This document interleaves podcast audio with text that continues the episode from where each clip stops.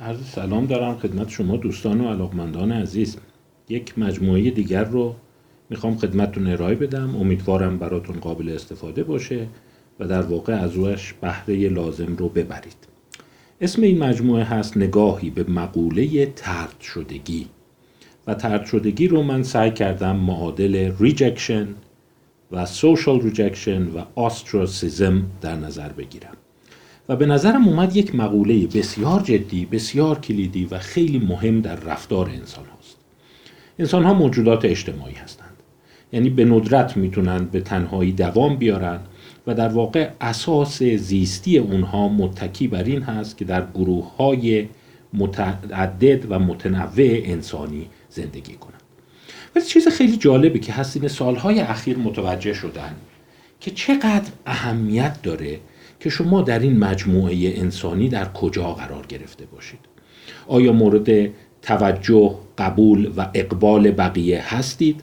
یا اینی که بقیه به شما به نوعی با کینه نفرت و لجاجت نگاه می‌کنند؟ آیا شما رو میپذیرند یا شما را ترد می‌کنند؟ و به طرز جالبی دیده شده که اصلا اینکه چقدر پذیرفته شده هستید یا چقدر ترد شده هستید کلی بر روی رفتار شما سلامت روان شما باورهای شما اعتقادات شما و احساسات شما اثر می‌ذاره. و حتی به قول بسیاری از میشه گفت روانشناسان اجتماعی نوروساینتیست های اجتماعی و اونهایی که در حوزه علوم شناختی و اجتماع کار می‌کنند قسمت زیادی از صفات ما شخصیت و هویت ما نیستند بلکه موقعیت اجتماعی ما هستند. و وقتی موقعیت اجتماعی تغییر می‌کنه به طرز عجیبی این صفات ما هم عوض میشه و جابجا جا میشه. برای همین به نظر میاد یک حوزه خیلی مهمیه و در واقع بسیار اهمیت داره. امیدوارم این مجموعه رو بتونم به طرزی به طوری خدمتتون ارائه بدم که براتون قابل استفاده باشه و اگر سوالاتی در این من حوزه دارید پاسخگو باشم در جریان این درسنامه. بخوام در واقع این مبحث رو با یک جمله که به نظر من خیلی قشنگه از پاول مکلین شروع کنم. پاول مکلین می‌دونید اون کسی هست که در واقع مغز سه قسمتی رو مطرح کرده بود که معتقد بود که مغز ما یک مغزی است مرکب از اون سیستم لیمبیک که میراث خزندگان ماست و بعد سیستم paralimbic و سیستم emotional ما که بخشی از اون میراث پستانداری ماست و بخش دیگریش که در واقع اون کورتکس خیلی پیشرفته است که اون در واقع میشه گفت میراث انسانی و هوموساپینز ماست. جمله قشنگی داره.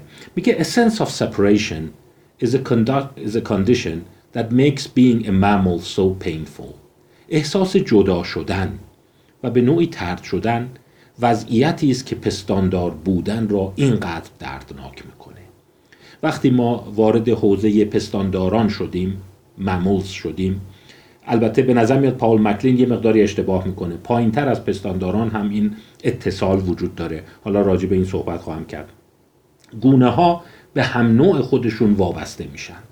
و در واقع همینطور که ما تو سلسله تکاملی بالاتر میریم و پستانداران عالیتر پستانداران اجتماعی رو داریم اینا وابستگی متقابل پیدا می‌کنن چه بین مادر و فرزند و چه بین خواهر برادرها خانواده متمرکز و همینطور که گسترش پیدا می‌کنه هم نوعهایی که با هم در یک گروه دسته یا گله زندگی می‌کنن و در واقع به مغز به مرحله از تکامل می‌رسه که دیگه اتصال به هم نوع اهمیت پیدا می‌کنه. و وقتی شما از هم نوع می‌بری یا هم نوع شما رو بیرون میندازه شما رو طرد می‌کنه یک احساس بسیار بدی رو تجربه خواهید کرد که در واقع به قول پاول مکلین میشه درد پستاندار بودن. Mammal being so painful. و در واقع درد rejection درد طرد شدگی دردی که دیگران قبولتون نکنن. و همینطور که من نشون خواهم داد این درد می‌تونه بسیار شدید باشه و یک دردی است کاملا جدی و تاثیرگذار روی سلامت روان ما و خیلی از صفات ما رو می‌تونه توضیح بده. پس ببینید وقتی تجسم کنید انسان ها هم مثل پستانداران در یک مجموعه زندگی می‌کنند. و اینه که شما کجا قرار گرفتید؟ آیا در مرکز هستید؟ آیا بقیه به شیوه مثبت به شما نگاه می‌کنند؟ یا اینکه نه آهسته آهسته دارید به حاشیه رونده میشید و دارید به نوعی مورد قفلت و اهمالکاری و ندیده شدن قرار می‌گیری. یا حتی وقتی که دیگه از اون حاشیه هم دورتر میشی و کاملا ترد میشی. یعنی میندازنت بیرون. کلی تغییرات در روان ما اتفاق میافته. وقتی در مرکز هستید حس خوب بودن دارید. بیشتر عمر می‌کنید. زندگی خیلی راحت میگذره. استرس کمی دارید و از بیماری های روانپزشکی خیلی خیلی کمتر رنج می‌برید. ولی همینطور که به این حاشیه نزدیک میشید تغییرات خیلی جالبی توی شخصیت شما سلامت روان شما طول عمر شما بیماری هایی که مبتلا میشین ظاهر میشه. مثلا وقتی افراد به این حاشیه می‌رسن دیده شده که چند دسته علائم پیدا می‌کنند. مثلا گاهی اوقات خیلی پرخاشگر میشن. خیلی طلبکار میشن با همه دعوا دارن. در صورتی که وقتی اینجا قرار دارن خیلی شخصیت آرومی هستند خیلی شخصیت دوست داشتنی و مهربانی هستند. به اینجا که می‌رسن به خشونت متوسل میشن به تهدید متوسل میشن با دیگران بیشتر دعوا می‌کنن. یا حتی به صورت کاملا متناقض و پارادوکسیکال گاهی اوقات برعکس به شدت مهرطلب میشن.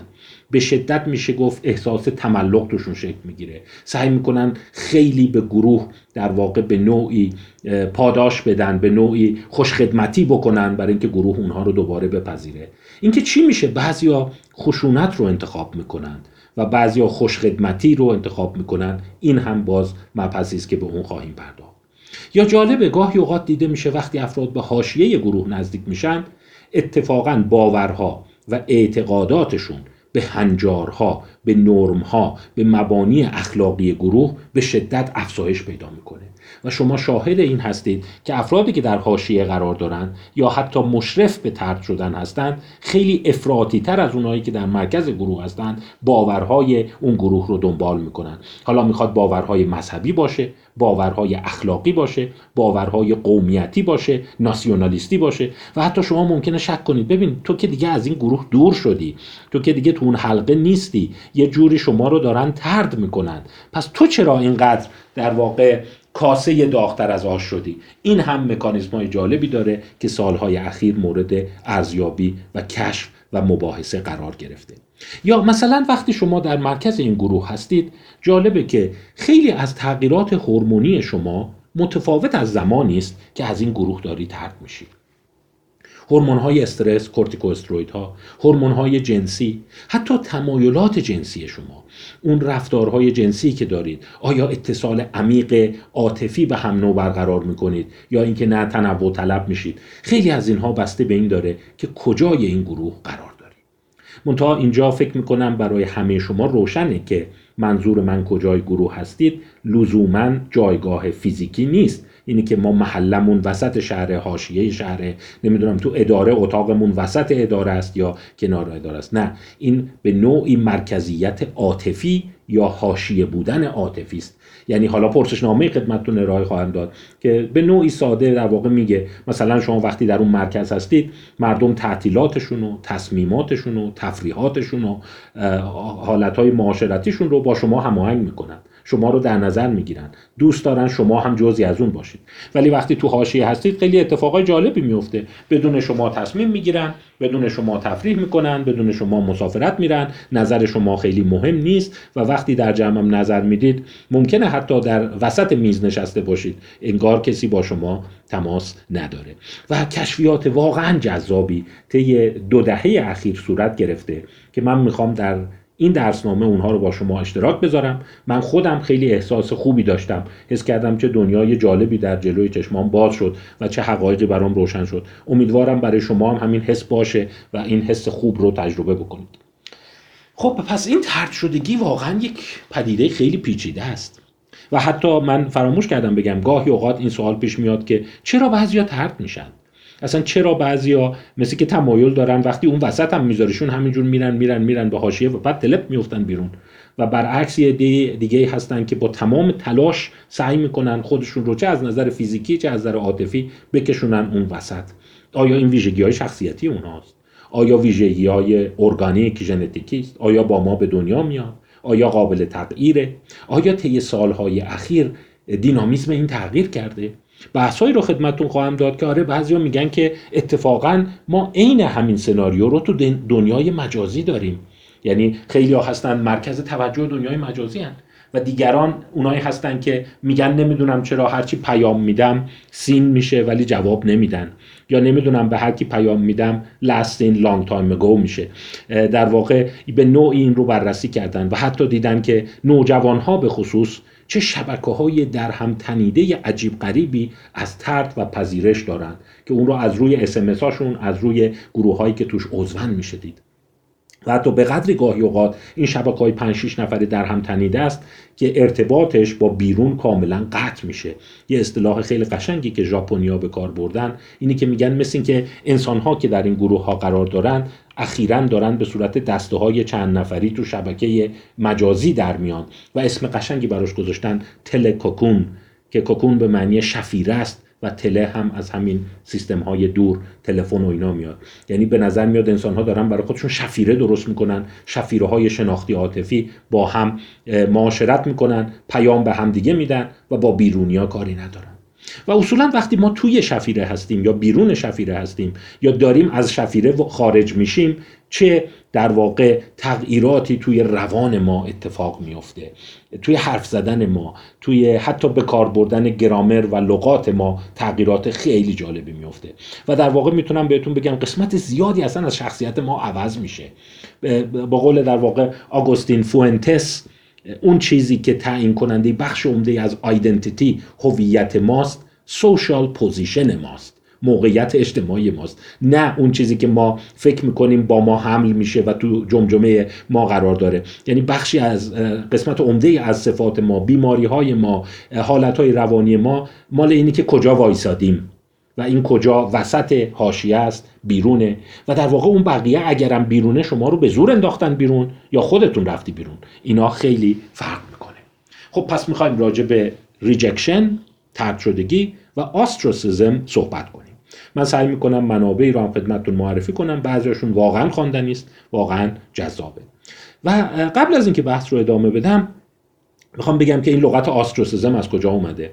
این لغت از ostracon میاد در یونان باستان در اون دولت شهرها city state ها وقتی تصمیم می گرفتن یه نفر رو تبعید کنن اخراج کنن می اومدن روی شکسته های کوزه و سفال که در واقع به اونا می‌گفتن ostracon. این عکسی که شما می‌بینید ostracon ها رو نشون میده. اسم طرف رو می نوشتند و اونی که بیشترین اسم رو کسب می‌کرد استروسایز می‌شد. البته لغت استروسایز رو تقریبا 1500 سال بعد وارد زبان انگلیسی شد و در واقع او رو مینداختن بیرون. و تا مدت ها صرف صرفا این حس رو داشتن. همونطور که باروخ اسپینوزا در اسلاید اول دیدین توسط همکیشان خودش استروسایز شد ترد شد. حس می‌کردن خب یک حس دردناکیه که انسان ها اون رو تجربه می‌کنند.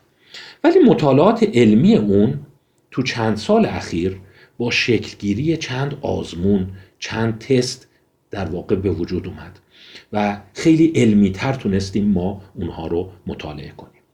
من این جلسه اول رو می‌خوام کمتر از 15 دقیقه باشه و اون رو توی اینستاگرام خدمتون بذارم. ما بقیه جلسات رو می‌تونید از طریق کانال تلگرام دنبال کنید چون طول جلسات بیشتر هست. و برای اینکه اون محدودیت حجمی رو نداشته باشه صرفا از طریق کانال تلگرام خدمتتون ارائه میدم که می‌تونید اونها رو دانلود کنید. پس ادامه این مبحث رو که در واقع اون مبانی علمی چگونه شکل گرفت و اون جهش هایی که من گفتم در سالهای اخیر بود مثلا تست Trier Social Stress Test یا از همه جالبتر Cyberball که شاید از سال 2000 تا الان یه چیزی حدود 400 مقاله به کمک همین آزمون ساده کامپیوتری در مورد مسئله social rejection چاپ شده. این که چه هورمونایی توش نقش دارن چه جوری می‌تونیم ازش جلوگیری کنیم کیا بیشتر reject میشن اونایی که reject میشن چه اثراتی روشون داره با همین آزمون های ساده مورد ارزیابی قرار گرفتن. یا اخیرا حتی آزمون های جالبتری هست که طرد شدگی مجازی و خیالی و آزمایشگاهی رو توی شبکه های در واقع آنلاین نشون میده. من فکر کنم این روزها شما این تجربه رو ممکنه داشته باشید که بعضیا وبکمشون رو رو شما میبندن جواب شما رو نمیدن و بعد می‌بینی لاگ اوت شد. خب پس ادامه مبحث رو در جلسات بعدی دنبال خواهیم کرد.